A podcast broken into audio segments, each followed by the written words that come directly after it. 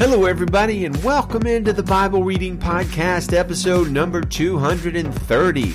Today's big Bible question Why can't we earn our way into heaven by our good works? Well, happy Thursday, friends, and I don't want to keep you in suspense for too long. The answer to our big Bible question is we can, in fact, earn our way into heaven with good works. More on that in a minute. But first, I want to talk to you about your car insurance. Life comes at you fast and you never know when you're going to be riding down the road listening to a podcast and the host implies that you can earn your salvation, which makes you immediately swerve off the road, wrecking your beautiful Honda Civic. I'm sorry. The insurance company I want to tell you about today is on your side. They will put you in their good hands and you will save more than 15% on the rates of other insurers like a good neighbor. Now, like a really good neighbor, one that you actually talk to and, you know, that will watch your house when you're gone and take care of your dog, collect your mail, and maybe even text you when they see prowlers sniffing around. Not like the bad neighbors, you know, when you drive to your house and you see them outside and you don't want to talk to them. So you just kind of drive on past your house like, you know, you forgot something or whatever. Like the good neighbors, this company will be there for you. Okay, now you see why I'm in ministry and not jingle writing or insurance selling or whatever. If, you know, one of you giant insurance companies out there listening wants to support the pod, well, I'd be glad to bring you on board, but I think you're probably going to need to write your own ads and I'm not going to hold my breath. So I guess we'd better start. Today's Bible readings include 1 Samuel chapter 3, Jeremiah 41, Psalm 17, and Romans 3. Our focus passage is in Romans 3, and it's all about how to get into heaven. And our big Bible question is a doozy. Can you earn your way into heaven? As near as I understand the question, the answer is yes. You can earn your way into heaven if, if, as Jesus says, your righteousness exceeds that of the scribes and Pharisees. This is Jesus says in Matthew 5:20 right there in the Sermon on the Mount, "For I tell you, unless your righteousness surpasses that of the scribes and Pharisees, you will never get into the kingdom of heaven." Well, the only problem with that is that your righteousness would have to far exceed the righteousness of the scribes and Pharisees. In fact, it would have to be perfect. Now, I suppose you could say that it's technically possible on paper at least, to never sin. In much the same way, it would be technically possible, at least on paper, to bowl a 300 game or a perfect game in bowling 300 times in a row, or to hit an 18 on 18 holes of golf 1800 times in a row. Those things, as unlikely as they are, even if you're Kim Jong-un, are about 540,000 times more likely than somebody being able to be sinlessly perfect for even just one month, let alone a whole lifetime. So what would be involved in sinless perfection? Well, for one, you need to know there's at least 1,050 commandments in just the New Testament. There's a lot more than that in the Old Testament too, and if you're shooting for perfect, bad news, you gotta hit all the commandments because, you know, you're going under the law. As a Christian, you're not under the law, but the guy who's shooting for perfect, yeah, I'm afraid you're under the law, the New Testament law and the Old Testament law. And that's a lot. That's like over 2,000 commands. Some of those commands, you know, you might be thinking if you're considering giving this a shot, well, it's too late for you, but I don't know, maybe you're thinking about your kid giving it a shot. Some of those commands might be let's just say relatively easy to keep. For instance, I've personally never murdered anybody, so I'm good there. Maybe. Well, unless I'm lying to you, which, you know, there would be two sins right off the bat, murder and lying. However, have I ever hated anybody who was a Christian? Well, 1 John 3:15 says, "Everyone who hates his brother or sister is a murderer, and you know that no murderer has eternal life residing in him." Now, I don't remember ever hating a Christian, but I guess it sort of depends on your definition of Christian. Has somebody ever cut me off in traffic that was a brother or sister and I was like so mad at them? Uh, has somebody ever mistreated me or I thought they mistreated me and I was so mad at them I just didn't like them? Well, there's kind of a fine line between dislike and hate. And gee whiz, I'd hate to, uh, I, I'd hate to lose my salvation over that fine line, right? Well, the fact is, and this is just self-evident when you think about it for more than four seconds, everybody has sinned sometime in their life. It's true that some have sinned more than others, but that matters not at all when we're talking about perfection, because here's the problem. Only a hundred percent sinless people who have never stumbled in deed or omitted deed or in thought in the least can get into perfect heaven. Are there any such people, Apostle Paul? Well, Paul says in Romans 3, there's no one righteous, not even one. That's not a very high number. Verse 11, this is Romans 3, verse 10 through 12. There's no one who understands. There's no one who seeks God. All have turned away. All alike have become worthless. There is no one who does what is good, not even one. Skip down to verse 23. I'm sure you've heard it before. For all, that means everybody, have sinned and fall short of the glory of God. Now you might think, wait a minute, that's not fair.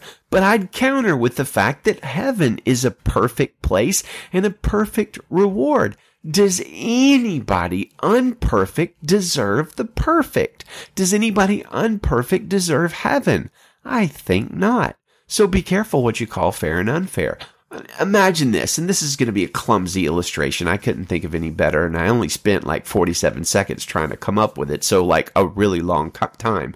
So imagine a multi billionaire had a contest the winner would receive his entire net worth. I don't know, $75 billion. We're talking about Bill Gates or Jeff Bezos or something.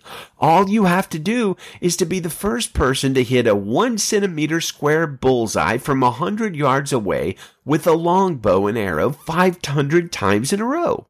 Well, of course, such a contest wouldn't be fair in the least, but that reward, 70 $5 billion is so amazing that anything short of a breathtaking feat shouldn't be allowed to win such a prize, should it? Well, how much more wonderful and amazing is heaven and perfect is heaven than 75 billion measly dollars? Well, let's ponder perfection and sin and heaven and here's some better news than what I've given you so far today as we read Romans 3 and I think you'll find that there are zero insurance commercials in Romans chapter 3 verse 1 in the Christian Standard Bible.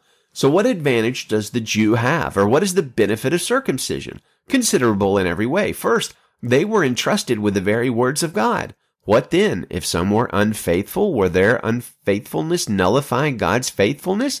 Absolutely not. Let God be true, even though everyone is a liar. As it is written, that you may be justified in your words and triumph when you judge. But if our unrighteousness highlights God's righteousness, what are we to say? I'm using a human argument. Is God unrighteous to inflict wrath? Absolutely not. Otherwise, how will God judge the world? But if by my lie God's truth abounds to his glory, why am I also still being judged as a sinner? And why not say, just as some people slanderously claim we say, let us do what is evil so that good may come. Their condemnation is deserved. What then? Are we any better off? Not at all. For we have already charged that both Jews and Greeks are all under sin. As it is written, there's no one righteous, not even one. There's no one who understands. There's no one who seeks God. All have turned away. All alike have become worthless. There's no one who does what is good, not even one. Their throat is an open grave. They deceive with their tongues. Vipers' venom is under their lips. Their mouth is full of cursing and bitterness. Their feet are swift to shed blood. Ruin and wretchedness are in their paths, and the path of peace they have not known. There is no fear of God before their eyes. Now we know that whatever the law says, it speaks to those who are subject to the law so that every mouth may be shut and the whole world may become subject to God's judgment. For no one will be justified in his sight by the works of the law because the knowledge of sin comes through the law. But now, apart from the law, the righteousness of God has been revealed, attested by the law and the prophets. The righteousness of God is through faith in Jesus Christ to all who believe, since there's no distinction. For all have sinned and fall short of the glory of God. They are justified freely by his grace through the redemption that is in Christ Jesus. God presented him as the mercy seat by his blood through faith to demonstrate his righteousness because in his restraint God passed over the sins previously committed. God presented him to demonstrate his righteousness at the present time so that he would be just and justify the one who has faith in Jesus. Where then is boasting? It is excluded. By what kind of law? By one of works? No, on the contrary, by a law of faith. For we conclude that a person is justified by faith apart from the works of the law. Or is God the God of Jews only? Is he not the God of Gentiles too? Yes, of Gentiles too, since there is one God who will justify the circumcised by faith and the uncircumcised through faith. Do we then nullify the law through faith? Absolutely not. On the contrary, we uphold the law. So lots of people have memorized Romans 3:23, and rightly so, for all have sinned and fall short of the glory of God. It's an excellent verse to present the good news, but the good news is not in Romans 3:23. Honestly, that's the bad news. The good news is in Romans 3:24 and preceding and is really summed up quite well in verse 28 we conclude that a person is justified by faith apart from the works of the law. Justified. What does that mean? Well, it means made just in the eyes of God and able to enter into heaven. It happens by faith, not by works of the law. Now, this is monumental and it's the very central truth of Christianity that we don't please God and earn eternal life by works of the law, but by faith in the perfect work of the cross and the crucifixion and resurrection of Jesus. So let's close our thoughts today with some choice words from Spurgeon, pointing us to the beauty of justification and salvation by faith and not works. And Spurgeon says, We have not so clear a view of God as we could wish. We know not the heights and depths of his love, but we know for certain that he's too good to withdraw from a trembling soul the gift which is it has been able to obtain. If we have faith as a grain of mustard seed, salvation is our present and eternal possession. If we cannot clasp the Lord in our hands like Simeon, if we dare not lean our heads upon his chest like John, yet we can venture in the press behind him and touch the hem of his garment. We will be made whole. Courage, timid one. Thy faith has saved you. Go in peace.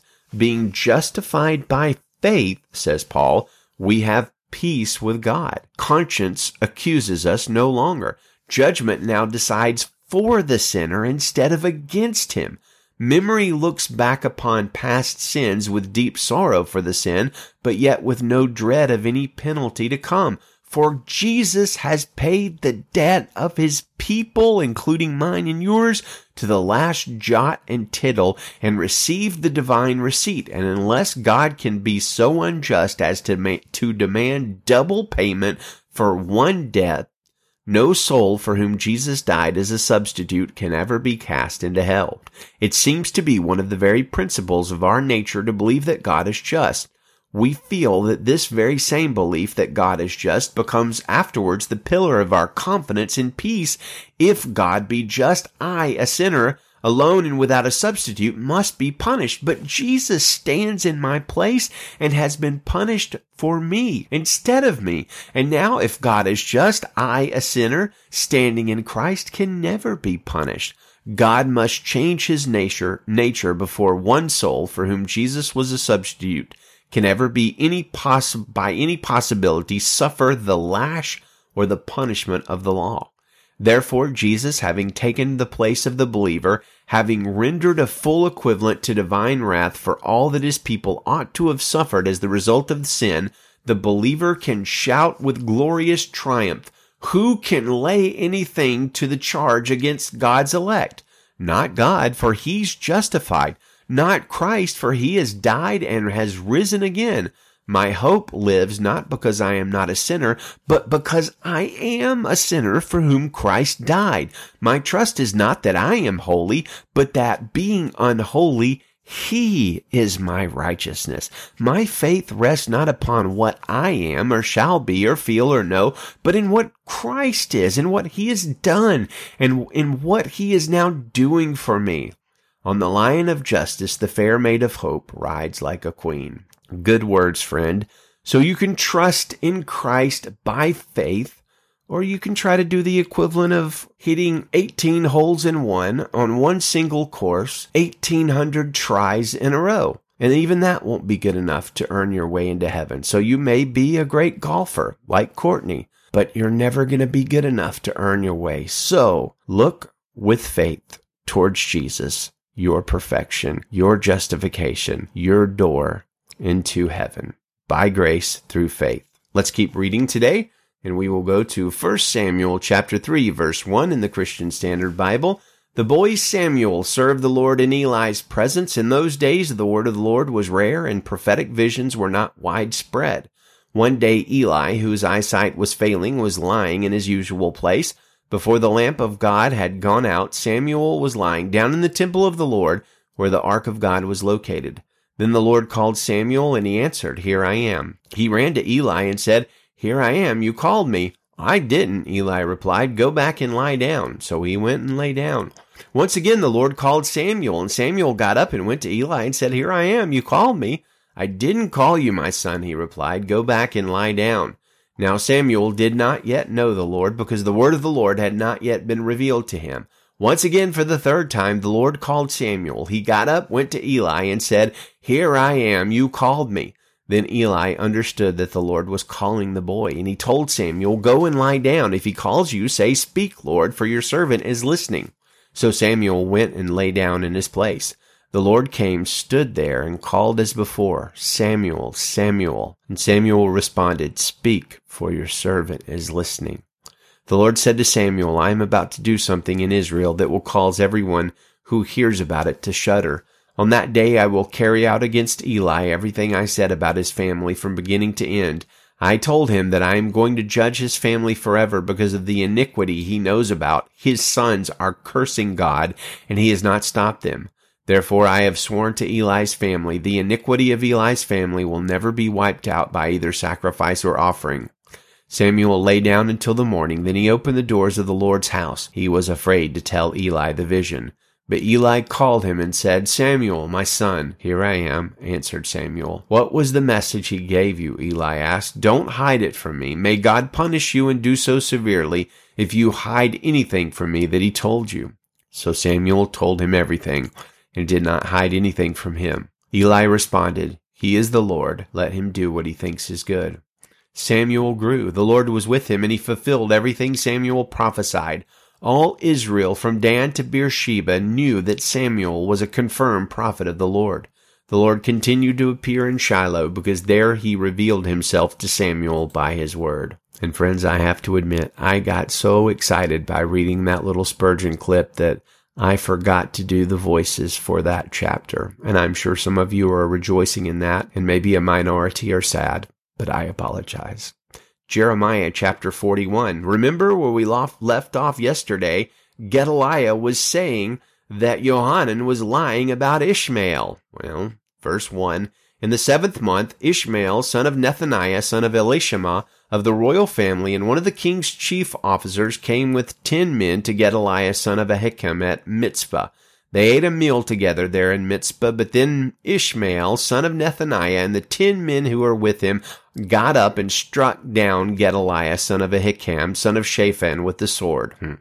He killed the one the king of Babylon had appointed in the land. Ishmael also struck down all the Judeans who were with Gedaliah at Mizpah, as well as the Chaldean soldiers who were there.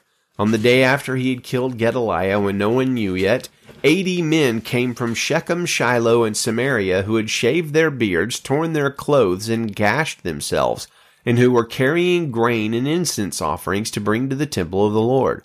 Ishmael, son of Nethaniah, came out of Mizpah to meet him, them weeping as he came.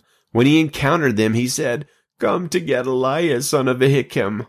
But when they came into the city, Ishmael, son of Nethaniah, and the men with him slaughtered them and threw them into a cistern. However, there were ten men among them who said to Ishmael, Don't kill us, for we have hidden treasure in the field wheat, barley, oil, and honey. So he stopped and did not kill them along with their companions. Now the cistern where Ishmael had thrown all the corpses of the men he had struck down was a large one that King Asa had made in the encounter with King Baasha of Israel. Ishmael, son of Nethaniah, filled it with the slain. Then Ishmael took captive all the rest of the people of Mizpah, including the daughters of the king, all those who remained in Mizpah, over whom Nebuzaradan, captain of the guards, had appointed Gedaliah son of Ahikam. Ishmael son of Nethaniah took them captive and set off to cross over to the Ammonites. When Johanan son of Kareah and all the commanders of the armies with him heard of all the evil that Ishmael son of Nethaniah had done, they took all their men and went out to fight with Ishmael son of Nethaniah. They found him by the great, pool in Gibeon. When all the people held by Ishmael saw Johanan son of Kareah and all the commanders of the army with him, they rejoiced. All the people whom Ishmael had taken captive from Mizpah turned around and rejoined Johanan son of Kareah. But Ishmael son of Nethaniah escaped from Johanan with eight men and went to the Ammonites. Johanan son of Kareah and all the commanders of the armies with him that took then took from Mizpah all the remnant of the people whom he had recovered from Ishmael son of Nethaniah after get Ishmael had killed Gedaliah son of Ahikam, men, soldiers, women, children, and court officials whom he brought back from Gibeon. They left, stopping in Geruth Chimham, which is near Bethlehem, in order to make their way into Egypt away from the Chaldeans, for they feared them because Ishmael, son of Nethaniah, had struck down Gedaliah, son of Ahikam, whom the king of Babylon had appointed over the land. Psalm chapter 17 verse 1 Lord, hear a just cause, pay attention to my cry, listen to my prayer from lips free of deceit. Let my vindication come from you, for you see what is right. You have tested my heart, you have examined me at night. You have tried me and found nothing evil. I have determined that my mouth will not sin concerning what people do. By the words from your lips, I have avoided the ways of the violent. My steps are on your paths. My feet have not slipped. I call on you, God, because you will answer me. Listen closely to me. Hear what I say. Display the wonders of your faithful love, Savior of all who seek refuge from those who rebel against your right hand. Protect me as the pupil of your eye. Hide me in the shadow of your wings from the wicked who treat me violently, my deadly enemies who surround me. They are uncaring. Their mouths speak arrogantly. They advance against me. Now they surround me. They are determined to throw me to the ground. They are like a lion, eager to tear, like a young lion lurking in ambush. Rise up, Lord. Confront him. Bring him down. With your sword, save me from the wicked. With your hand, Lord, save me from men, from men of the world whose portion is in this life.